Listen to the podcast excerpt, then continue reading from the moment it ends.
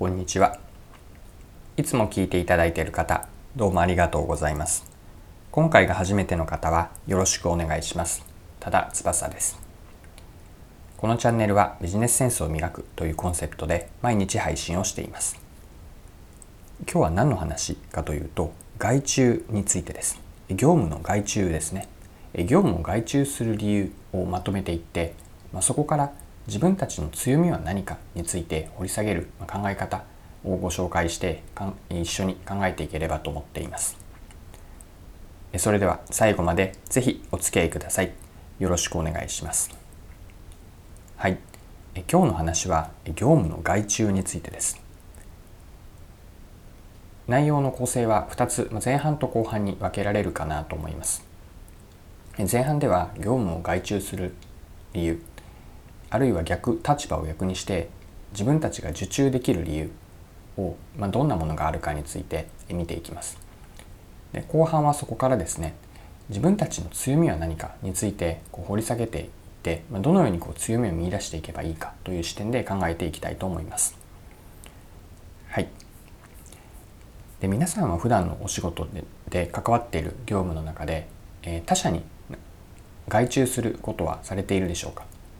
自分たちのこう業務プロセスの中でこの部分は外注しているというケースです。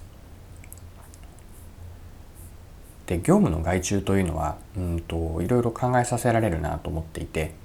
今回掘り下げていきたいのはですねなぜ自分たちは業務を外に出すのか外注をするのかなんです。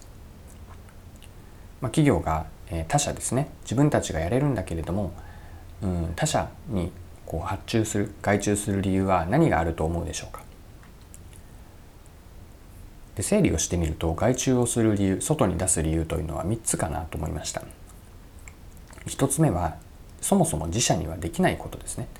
それを外注先にやってもらう、まあ、お金をかけて外注先に自社ができないことをやってもらう。これが1つ目です。2つ目の理由は自社でもできることなんだけれども外注する方がこう手軽だからです。具体的には早い。あるいはこう自社でコストをかけるよりも外注の方が外注でお金をかけるんだけれども自社でやるよりも安くなる。えこうした、うん、利便性というか速さ安さが外注をする理由の2つ目にあたります。で3つ目なんですが外注をする理由。自社でもできる。自分たちもできるんだけれども外注先の方がこうアウトプットやってくれるこう成果にクオリティが高くなる場合です。外注先の方が専門性が高い場合ですね。高品質になるとかあとはその対応のうんと幅の広さですかね。多様なことができる。自分たちもよりもよりうまくよりいろんな選択肢アプローチでできるからこれが外注をする3つ目の理由にあたるかなと思います、まあ、いずれにのどれかに当たった時に、えーと、外注をするという、まあ、判断をしているのかなと思います。で今の外注をする3つの理由ですね、まあ、そもそも自分たちができないこと。2つ目が自分たちもできるんだけれども早かったり安く済ませられる。3つ目が自分たちにもできるんだけれども外注先の方がより高品質にできる、ま対応の幅も広くできる。えこれらを逆の立場で考えるとどうなるでしょうか？逆の立場というのは自分たちが外注を受ける側。こう受注する側ですね。で発注をされる理由というふうに言い換えられるんですけれども、えっと、同じく、まあ、3つそのまま当てはまりますよね。発注される理由がこう発注元相手にはできないことが自分たちはできる。2つ目が自分たちの方がこう安く低コストでできるから。3つは、えー、と相手もできるんだけれども自分たちの方がこうより良いものを提供できる。より良いものを作れる。こなせるからですね。こうクオリティを高くできたり対応のこう、うん、多様さ幅広さアプローチ選択肢をたくさん持っている。これした理由があるとこうお金を払って外注を受ける受注することができます。でこのように発注される理由自分たちが仕事を請け負う理由というのをみ、えっと、深く見ていくとそこから何が言えるかなんですがここからま後半になっていきます。今日の話の後半ですね。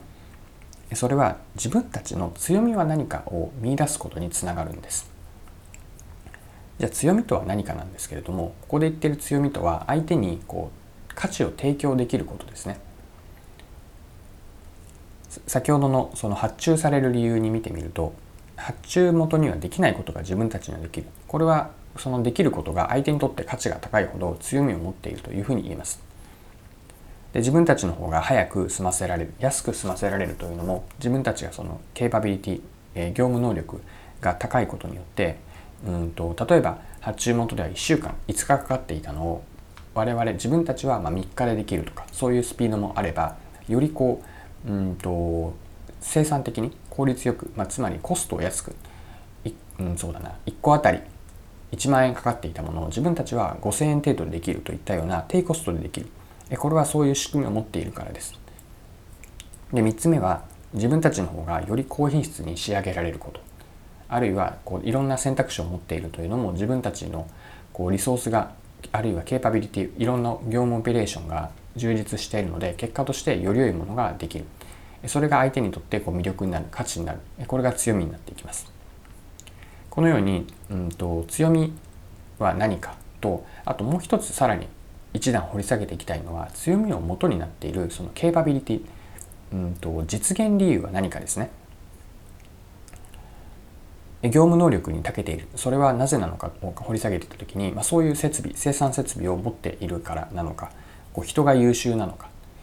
どのような理由で自分たちは発注元よりもよりよくできるより安くより早く低コストにより高品質のものをできるかというその強みを実現している元になっている。自分たちのこう源泉強みの源泉は何か。ここまでしっかりと掘り下げることによって自分たちの強みは何に基づいているのかも見いだすことができます。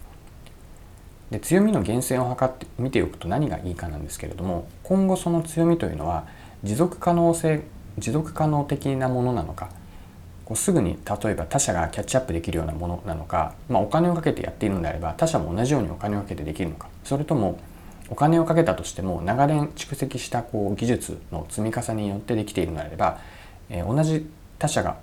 自社自分たちと同じことをやろうとしてもそれだけの相互の時間かかるのであればその時間をさらに自分たちが進化進化することに使える、まあ、そうすると簡単には自分たちの源泉を持てないので強みを維持することができる、まあ、このような形で強みとその源泉実現理由を分けて考える。そして実現理由は何かをしっかり考えていくことによってこれから自分たちはどのどのような強みを持ち続けられるか。持っておけそうなのかというのも、えーとまあ、予測をしていくことにもつながります。まあ、このように、うんと、今回は発注される理由から自分たちの強みと強みの実現理由を見てきましたが大事なのは自分たちの強みは何かそれによって業務をまあ受けられる受注できるのかどうかその受注は今後も真似されにくくこう競争優位性があるのか、まあ、参入障壁があるのかというのを見ていくとうん、こう経営的な視点で自分たちの強みは何かというのを理解することにもつながります。はい、えというわけでそろそろクロージングです。え今回は業務の外注するあるいは逆の立場で発注する理由を3つ挙げてそこから自分たちの強みは何かさらにもう一歩踏み込んで強みを実現している理由は何かまでこう考えることができるという話をしました。はい、今回も貴重なお時間を使って最後までお付き合いいただきありがとうございました。このチャンネルはビジネスセンスを磨くというコンセプトで毎日配信をしています。次回もぜひ聴いてみてください。また、チャンネル登録をしてフォローいただけると新しい配信を見逃すことがなくなります。まだの方はぜひチャンネル登録、フォローをよろしくお願いします。それでは今日も素敵な一日をお過ごしください。